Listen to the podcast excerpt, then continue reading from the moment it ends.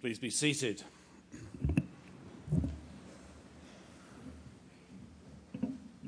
Well, we have a lot going on today.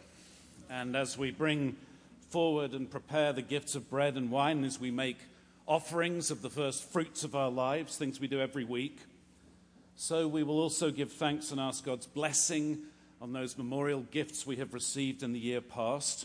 These are things we do every year consecrating to holy use this year a needlepoint stand, floor stand, a decorative cloth for our chapel, and a birdhouse for our garden.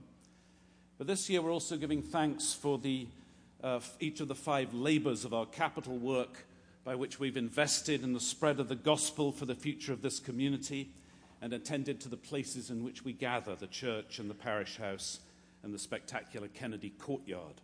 These are all gifts of saints present many in honor of saints past, and all markers of the kind of generosity that happens regularly in a community founded in and on the love of God. A few of you are wearing stickers today of the capital campaign that will in time be replaced by handsome lapel pins and will spread throughout our congregation as, as markers of fidelity as we each complete our commitments to our capital work. And I hope you will sport them with pride as reminders of what we can accomplish together.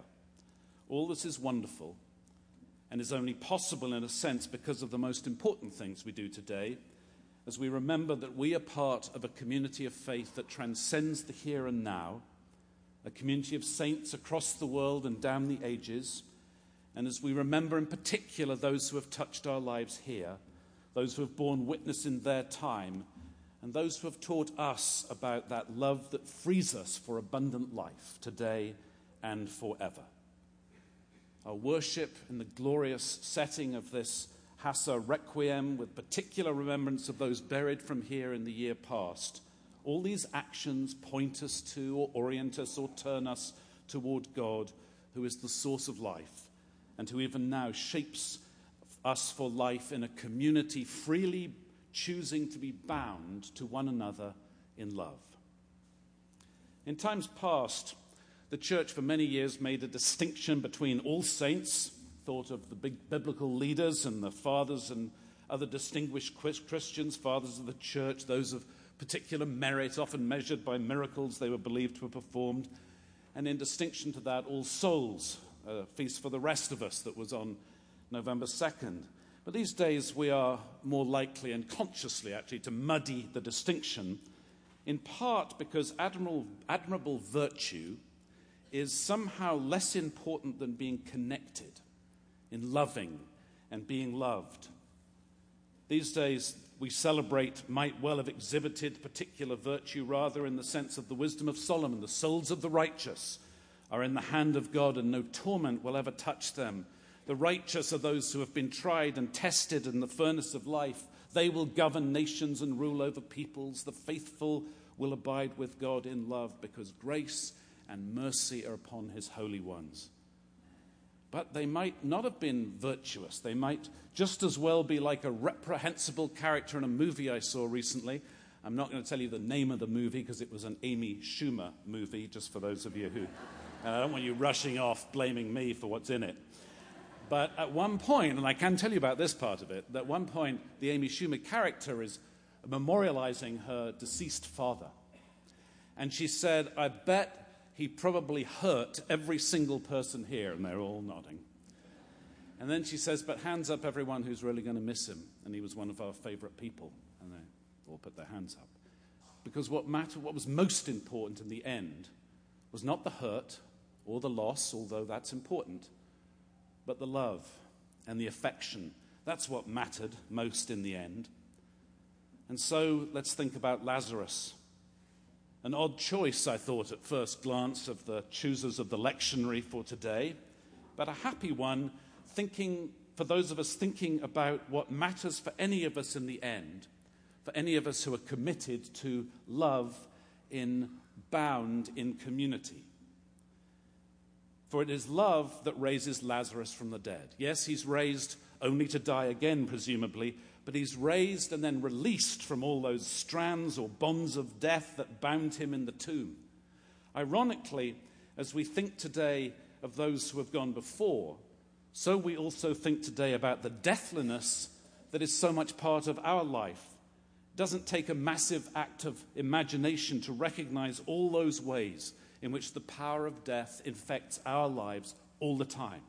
I'm not just talking about obvious, I'm not talking about the stuff in the news, but about the ways in which death is part of our own lives and our own temptations to power and dominance, our rage whenever we find ourselves thwarted or feel a degree of impotence as the world changes and past hegemonies fade in favor of a much more morally and racially and internationally multivalent world, I'm struck by how hard it is when we're not used to being a kind of loyal opposition or we're not used to being a minority and we find the world changing around us. It's enraging for those who have been dominant in society, the creators and holders of the vision, the ones who say how things are and who and what matters most. It's enraging to find that the world and the rules and their particular place in it is changing. This past week, along with about 10 parishioners from here, Sage and I attended the annual meeting of the Compass Rose Society, to which we belong as All Saints of the Anglican Communion. The Archbishop of Canterbury spoke very powerfully and movingly of the difficulty of bringing together Anglican leaders of widely differing and deeply held opinion as to the future of the communion. He spoke about the hard work of reconciliation in a broken church and a broken world. And we all applauded and cheered. And then we had to do it because I was seated next to a lay leader of a Virginia parish who has broken with the Episcopal Church. They're trying to stay in the conversation, apparently. She was so convinced of the rectitude of her moral position about homosexuality and the requirement of celibacy and the like, all positions with which I'm quite familiar, but which, which she felt it necessary to rehearse for me. It was a really fun dinner.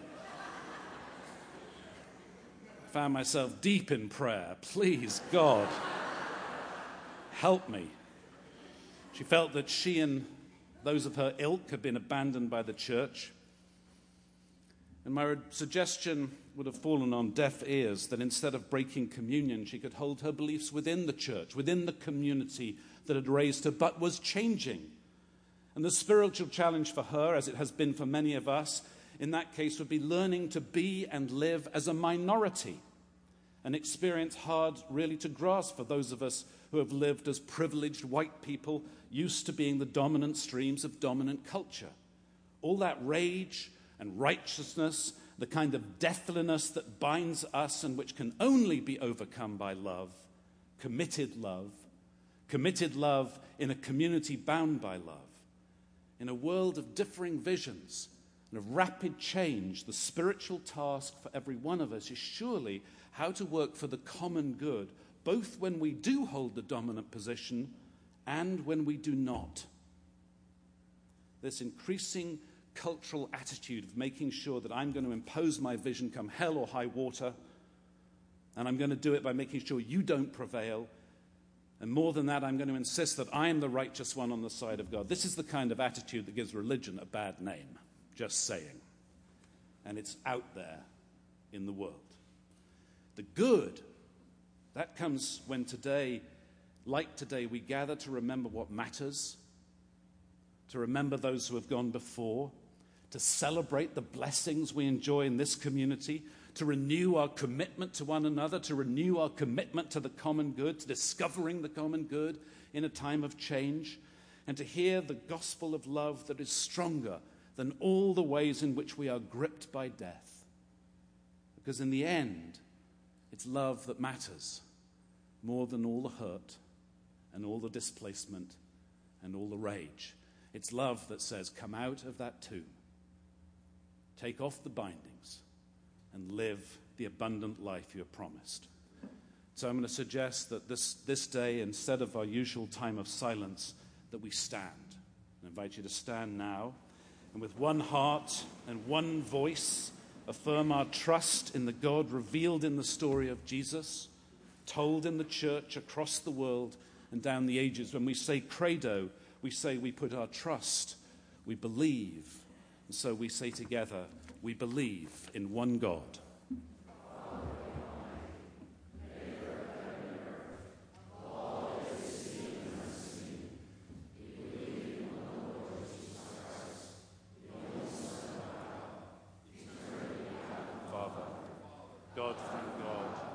Light from light, true God from true God, begotten, not made, of one being with the Father.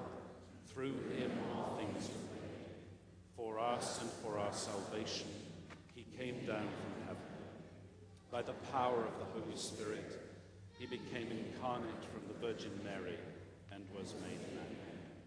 For our sake, he was crucified under Pontius Pilate. He suffered death and was buried. The third day, he rose again